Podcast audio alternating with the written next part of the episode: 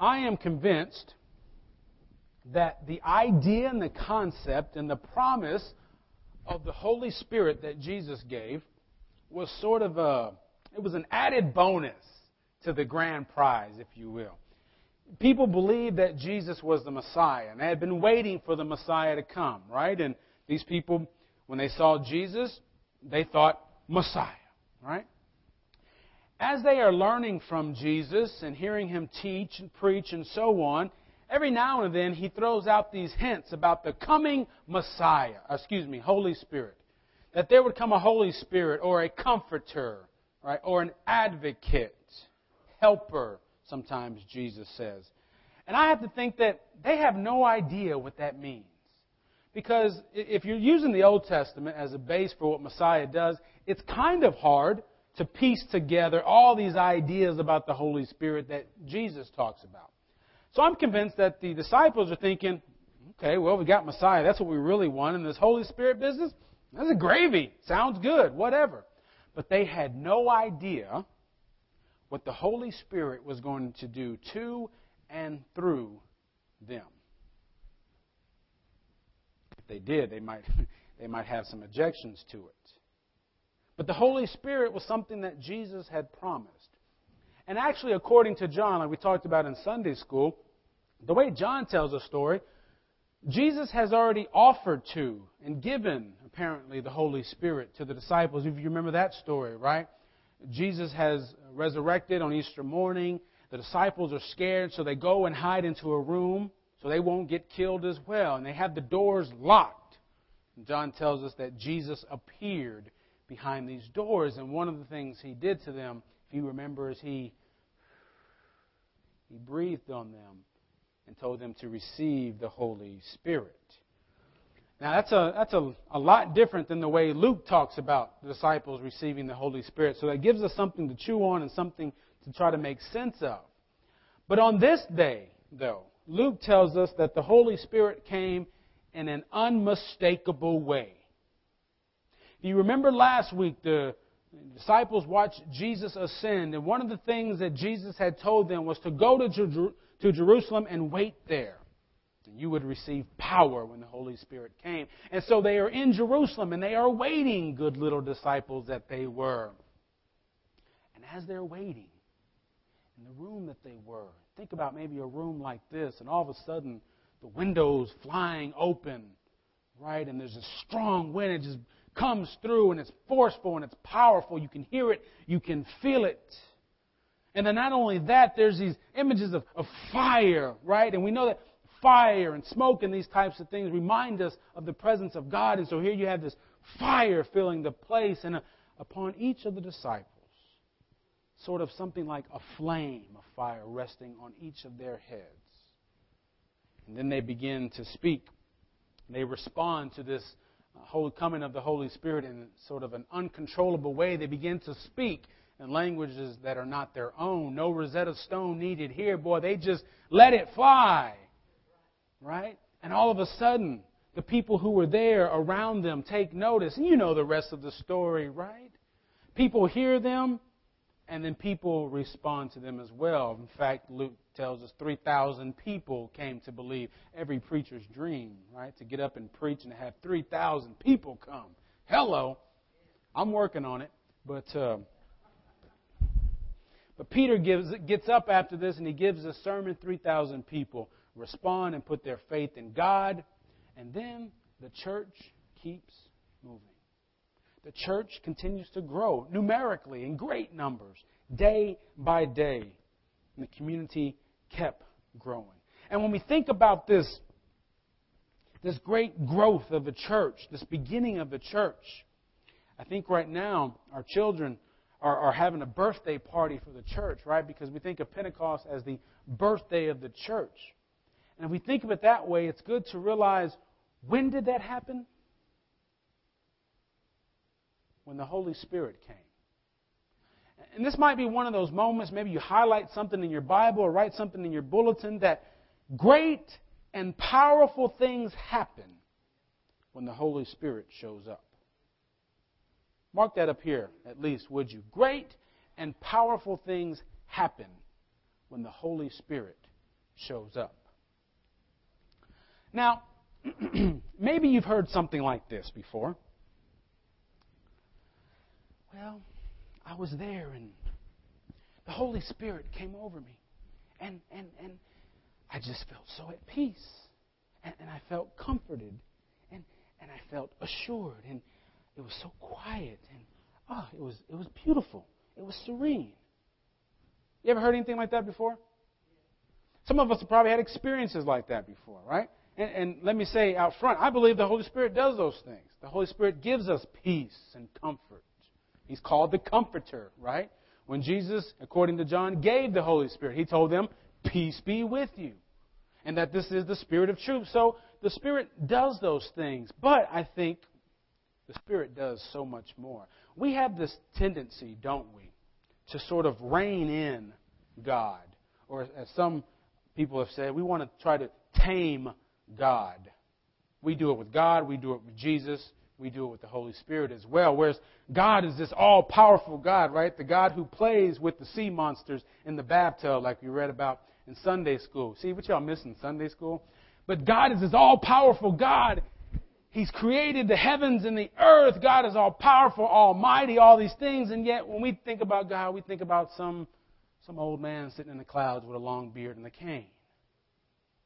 Or we think about Jesus, right? Jesus came and Jesus had some words that weren't very nice to say to people. And he told them what needed to be said. A few times, at least once, he got pretty ticked off and let everybody know. But yet, when we think about Jesus, we think, sweet Jesus. And even the Holy Spirit. Holy Spirit sort of this calming assurance in the back of our minds, this soft voice of God. Again, can the Holy Spirit be that? I think so. I think so. I think the Holy Spirit can be that voice inside of us, but I think it's more than that. You see, when we package Pentecost, that is, when Pentecost becomes sort of this historical event that happened a long time ago, and it becomes something that we file as history, or just something that we remember that happened to somebody some time ago, then the Holy Spirit becomes sort of this sort of holy cheerleader, right? That when we're doing well and things are going good, the Holy Spirit's celebrating with us and cheering us on.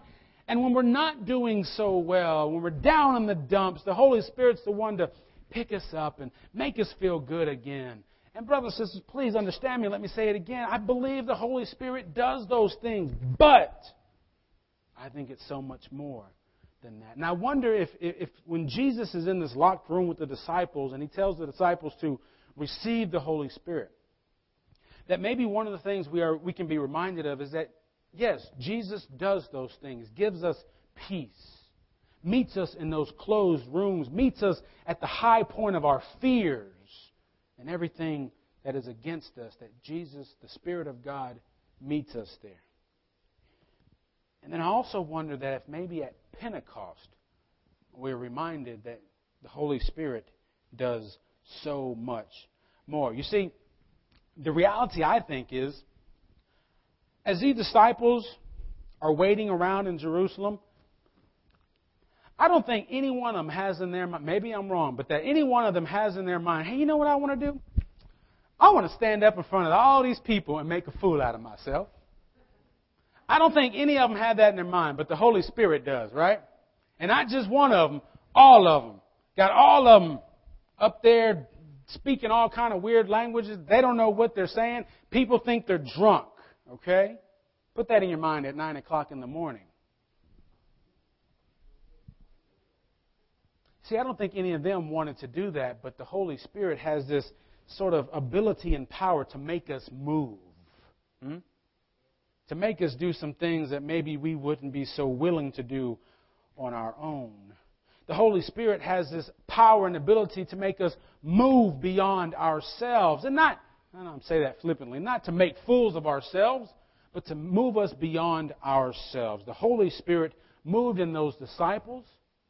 And friends, I am convinced that the Holy Spirit moves in us as well. But we have to be willing to be moved.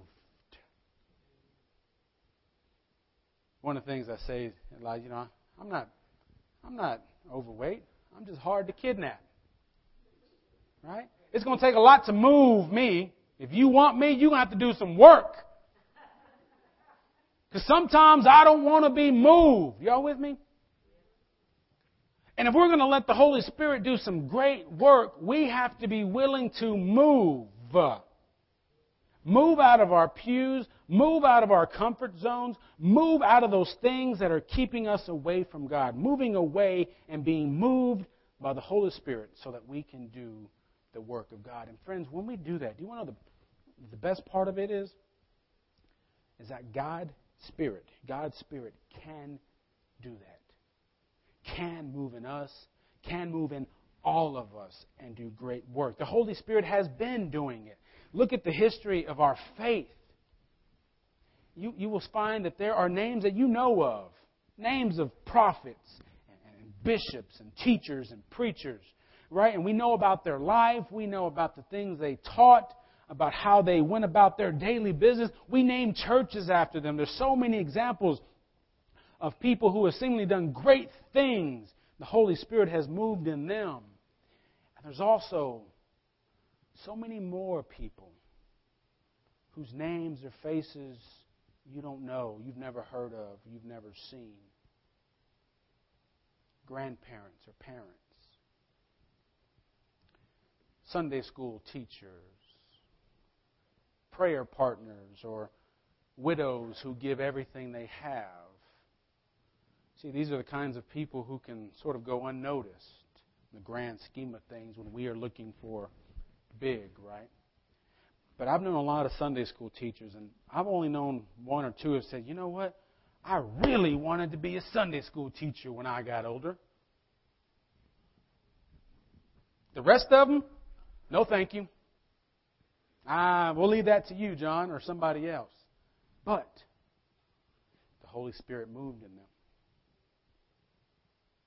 Or I've known, if you don't think, there are preachers who didn't want to do what they're doing now. If you don't think you've met any, not all of us wanted the pulpit for Christmas, y'all. Come on, really? But God's Spirit has this ability and this way in moving in all of us, moving us beyond ourselves so that we can do the work of God that we were called to do. But we have to be willing to move. I say, move it. You move it. Say, move it. Move it or lose it. No, that's not how it goes, right? But the Holy Spirit moves in us. And we need to move with the whole Holy Spirit as well. And the other part of the good news is the Holy Spirit, yes, does this, but that we can be a part of it. Sometimes I'm convinced that so many of us think that, well, this, this God's work stuff, that's, that's for people like you, John, or for other people who are more spiritually fit than I am. That's not true. We can be a part of this as well. We think about the Corinthian church this church that Paul addressed. And in your Bible, you have two letters addressed to them. There were probably several other letters that were there, but this Corinthian church, if you think about it, they, they struggled with how to be the people of God with each other. They came from different backgrounds. They had different uh, statuses in, in their culture. Some were rich and some were poor. Some were important and some were not. And if you think about that, I mean, kind of look around you real quick. I know uh, several of us are missing, people are traveling, whatever, but kind of think about the people who are usually here in our congregation. You, you can move your head. It's okay to, you know, move around in church a little bit. It's okay. Nobody's going to, you know, you'll still be in the Lamb's Book of Life. Don't worry. So, but look around and you think about the people who usually surround us here in this place. There are people whose, whose story is a lot different than our own people who come from different places all over the world, people who have different ideas about faith, about politics, even about sports, right? There are people with different ideas about a lot of things, and yet we come together in this one place. And see, the Corinthians had this struggle. They came together, but they let all of these things divide them. And, and one of the things that divided them was this idea of spiritual gifts. And as we think about this Corinthian church and we think about us looking around our own small congregation, we can see and we can be assured that Paul is speaking to the Corinthian church, but we can also be sure that God is speaking to us as well. That that division that the Corinthian church faced, we could face it too if we're not careful. That we can let these things divide us if we're not careful. But one of the things that the Corinthians divided themselves over was this idea of spiritual gifts. See, some of the Corinthians thought because they had a particular gift, which they thought was a more important gift, it was a more spiritual gift. And so consequently, they thought that they were more important or more spiritual than somebody else. And Paul does a fabulous job of balancing all these spiritual gifts out, saying that there isn't one that's more important. He gives us this great illustration of our own bodies that God has given us, how each part works together, how if we get rid of one part or the other, the whole body suffers. And Paul says that's the body of Christ. That is the church. That without each other, we're missing something.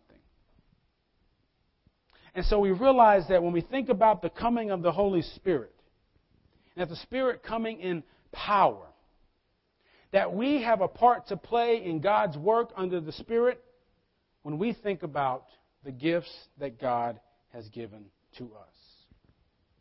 All of our gifts, no matter what they are. Sometimes people, I think, look at me and they look at my pretty black dress and they think, well, yeah, you got the gift. And that's the only gift there is to have. And friends, let me tell you, that's not true. If you are here, you have a gift. If you were created by God, which we all were, you have a gift. And there's three things I want you to realize about those gifts. One, they are gifts. The word that Paul uses there is charisma, gifts, and it denotes a sort of grace from God. That the gifts that we have, I know sometimes, you remember a few weeks ago when we all said that when Doreen gives me $100, I can do whatever I want with that $100 because she gave it to me as a gift? Do you remember that? I do. Um,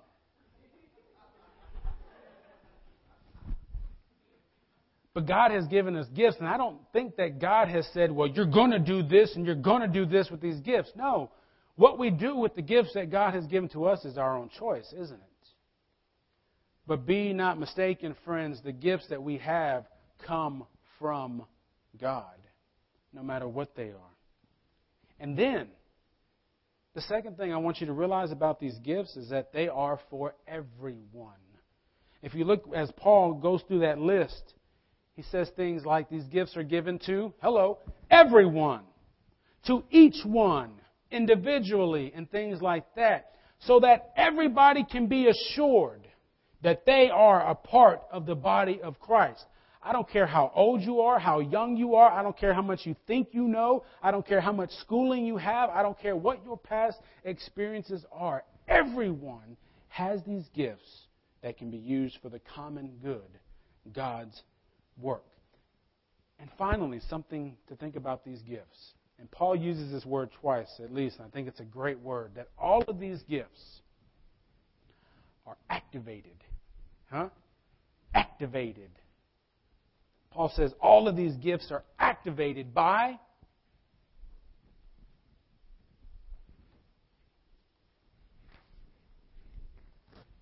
the Holy Spirit. That what God has given us, when the Holy Spirit activates them, we move. And we should move. Now, friends, we talk a lot about wanting to see great and powerful things. Great and powerful things happening in our world, great and powerful things happening even in our own lives. But let me tell you this as long as we keep Pentecost tightly wrapped, we miss what the Holy Spirit can do. But when we unpack Pentecost and realize that that same power and authority is given to each of us, we realize that we can do great things. Does it bother you that there are people who are going hungry? Guess what? You can do something about it. Does it bother you that people are dying because of diseases that can be healed? Guess what? We can do something about it. Does it bother you that children are abused, that spouses are beaten? Does it bother you that people live in turmoil? Well, guess what? We can do something about it. Does it bother you that even in your own life there are things that you feel like you can't overcome? There are people that you feel like you can't love that you really want to? Does it bother you that there's so much about your own life that you feel like you can't get together? Well, guess what? We can. Because the Holy Spirit is the one who moves in us. So you think about what God is calling you out there to do and to be. And you think about what it is in your life that you know God has got to take care of. And maybe we just need to ask the Holy Spirit to move. Not just the Holy Spirit, but to move us a little bit more. Would you pray with me? Oh God, as we think about this world that is hurting in so many ways, and as we think about our own lives that are hurting too, we pray, God, for your Holy Spirit to move in all of us. Move us in ways that we can do your work. Move us in ways that we can be your people. Move us in ways that lead us closer to you. Move us, God, so that we can know your great power and love. God, help us from this day to move by the power of your Holy Spirit. Amen.